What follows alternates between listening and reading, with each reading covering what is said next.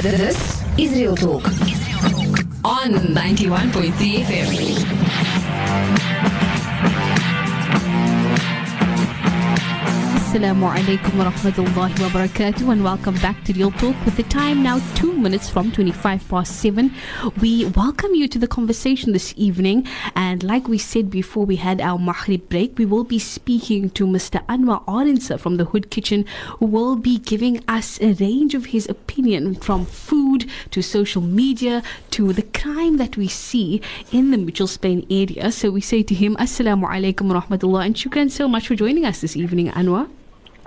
It's only my pleasure. Um, well, uh, good evening to all the listeners and to you guys in studio. Shukran so much. So I think firstly, you know, right off the bat, give us a bit of background as to who exactly we are speaking to. You know, who is Anwar? What is he passionate about? And who is he representing tonight? Um, well, I am passionate about food. Uh, that is real evident to see on my personal and my on my personal um, uh, profile and my business profiles on social media. I'm also extremely passionate about uh, football and uh, sports, especially um, in development of of sports um, in in our communities here in Mitchells Plain. Uh, a background of, of myself, uh, I I matriculated in 2013 uh, by Spine Road High School. Uh, thereafter, I took up a, a short course uh, by ETA, that is um, Exercise and Training Academy, that's in Claremont. I'd done a short course on uh, coaching science. Uh, and then uh, I just randomly went into the big world, working in a couple of call centers, and then uh, thereafter working my way up to a business department uh, by Capita, the call center in town CBD, Mm-hmm. and then uh, my business started. Me and my bus- me and my wife started uh, the Hood Kitchen in thereafter, and that was in 2018. Awesome. Absolutely, yes. And I think, you know, you spoke about your life journey, but where did that passion for food come from? You know, where did that spark uh, Yeah, to be honest with you guys, uh, that that's ever since I, I can't even remember. that ever since I've been young because my mother even told me um, when whenever there was a career day, um, and this is obviously something I would also remember. Whenever there was a career day um, on primary school, I would always always dress up as a soccer player firstly, or a chef, and um, I. I, I haven't studied yet. Um, I'm still definitely going to do it, um, and this is now uh, for professional cookery. But I am someone that you can basically put in front of a fridge, um, and I would look at the ingredients and come up with something very unique and, and, and, and special. And um, I, I think I just have that uh, the, the the nick, you know, for cooking in me. Ew. Uh, Awesome. Anwar, it's Toira here. I would like to know by you where this inspiration behind the Hood Kitchen came from and what is it exactly is on the menu. Where did the name come from? Let's start there. So uh, there was a night where I was still working uh, Monday, Friday jobs in town, and my wife she was also still working, and we were just sitting down and we were we were thinking of creating a page, and and the page was basically to it, it's um, to to give local brands, local artists more exposure. Um, back then, um, and I started doing motivational videos. The motivational videos back then didn't really do that well because I was I was extremely nervous. Um, but the inspiration started there, and there was just one night where me and my wife we came together and we we were looking at names for the page on Facebook, and we were like, you know, well, there, there's a lot of kitchen names out there, and I think we're also going to. Uh, let me just backtrack. So, while I was also doing the motivational videos and working uh, at Capita, uh, we were looking at doing fine dining events where we will have 12 people come over and then sit down and then giving them a three course meal. Um, with that, they would then have live entertainment, games and challenges in between. Um, we had two or three of that events. It kicked off really well. And then we obviously decided to have a bigger event by Spine Road High. And um, just before we had that event, we actually sat down and we were like, you know, what what can the name be for this brand? And we just randomly came up with the Hood Kitchen Mitchell's Plain because we're from Mitchell's Plain and something to do with food. So that's where the hood part comes from because we, you know, we're in the hood and we're in the heart of Rockland. So yeah, that's where the inspiration of the name, the Hood Kitchen, came from. And um, the the process from from the menu, uh, from the concept to reality, uh, is, is inspired is inspired with gourmet food. You know, there's there's a lot of takeaways out there that are doing really good with uh, the the the old type of you know cuisine, which is your Gatsby's, your your steak sandwiches, and your fish and chips. But we thought to ourselves, we we want to be a bit different and and bring a, I would say, a more gourmet-ish type of cuisine to a takeaway menu, and um, that's where the gourmet food, you know, comes from and is inspired by. So we we thought to ourselves, we want to take one specific dish and make it go through an entire process in the kitchen until it hits the takeaway bucket of you know the customer, and that's where the inspiration of the you know the gourmet foods comes from. Ish. And just explain to us what's on the menu. What can we find? What is gourmet-ish that the Hood Kitchen is serving?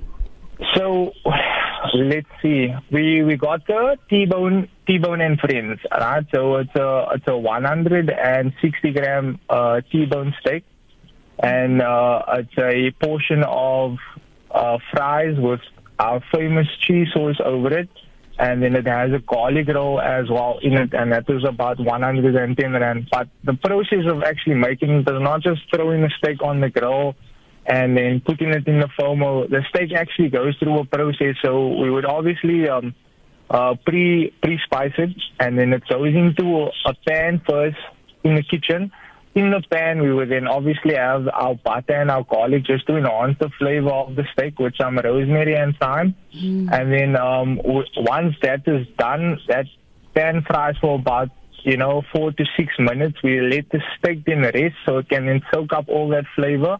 And then it goes onto the grill, and it's obviously grills off flame grill to perfection with our famous barbecue basting. So that's that's the process the steak goes through.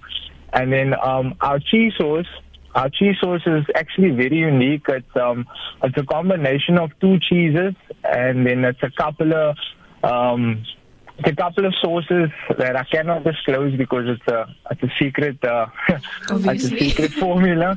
uh, but the, the the customers are absolutely loving it. You know, so even the cheese sauce goes through a, a process. We don't just buy the cheese sauce anyway. We make it from scratch. You know, from from it being a bechamel, a white sauce, to us actually adding the cheese and the other spices and sauces. Um, and then even the garlic roll, the garlic roll will, get toasted. After that, it comes off the toaster. We will then butter it with garlic and um, with garlic and butter, and then it goes onto the grill, and it comes off with a very, I would say, barbecuey flavor and also garlic. You know, so that that's that's gourmet food to me. It, it, it goes through an entire process until it actually hits your takeaway bucket. Very, my very mouth is watering, Anwar. Not gonna lie, that sounds very lekker. But you know, you said you're from Mitchell's Plain, and people when they hear Mitchell's Plain, they often have mixed emotions. Some complain about the crime and all the bad things, but then there are also others who emphasize there's a lot of talent hidden in the depths of the country that is the plain. So talk to us about why and how youth should be be pursuing success? Whew, why and how? So, why? It's, it's very important to obviously. Uh, uh, we have we have so many people that we grew up in front of that either turn to like for me for instance like I, I I grew up with 12, 12 friends all all boys and it, it's very sad to say that three of them you know uh, they're no longer with us because of because of gang, gangsterism.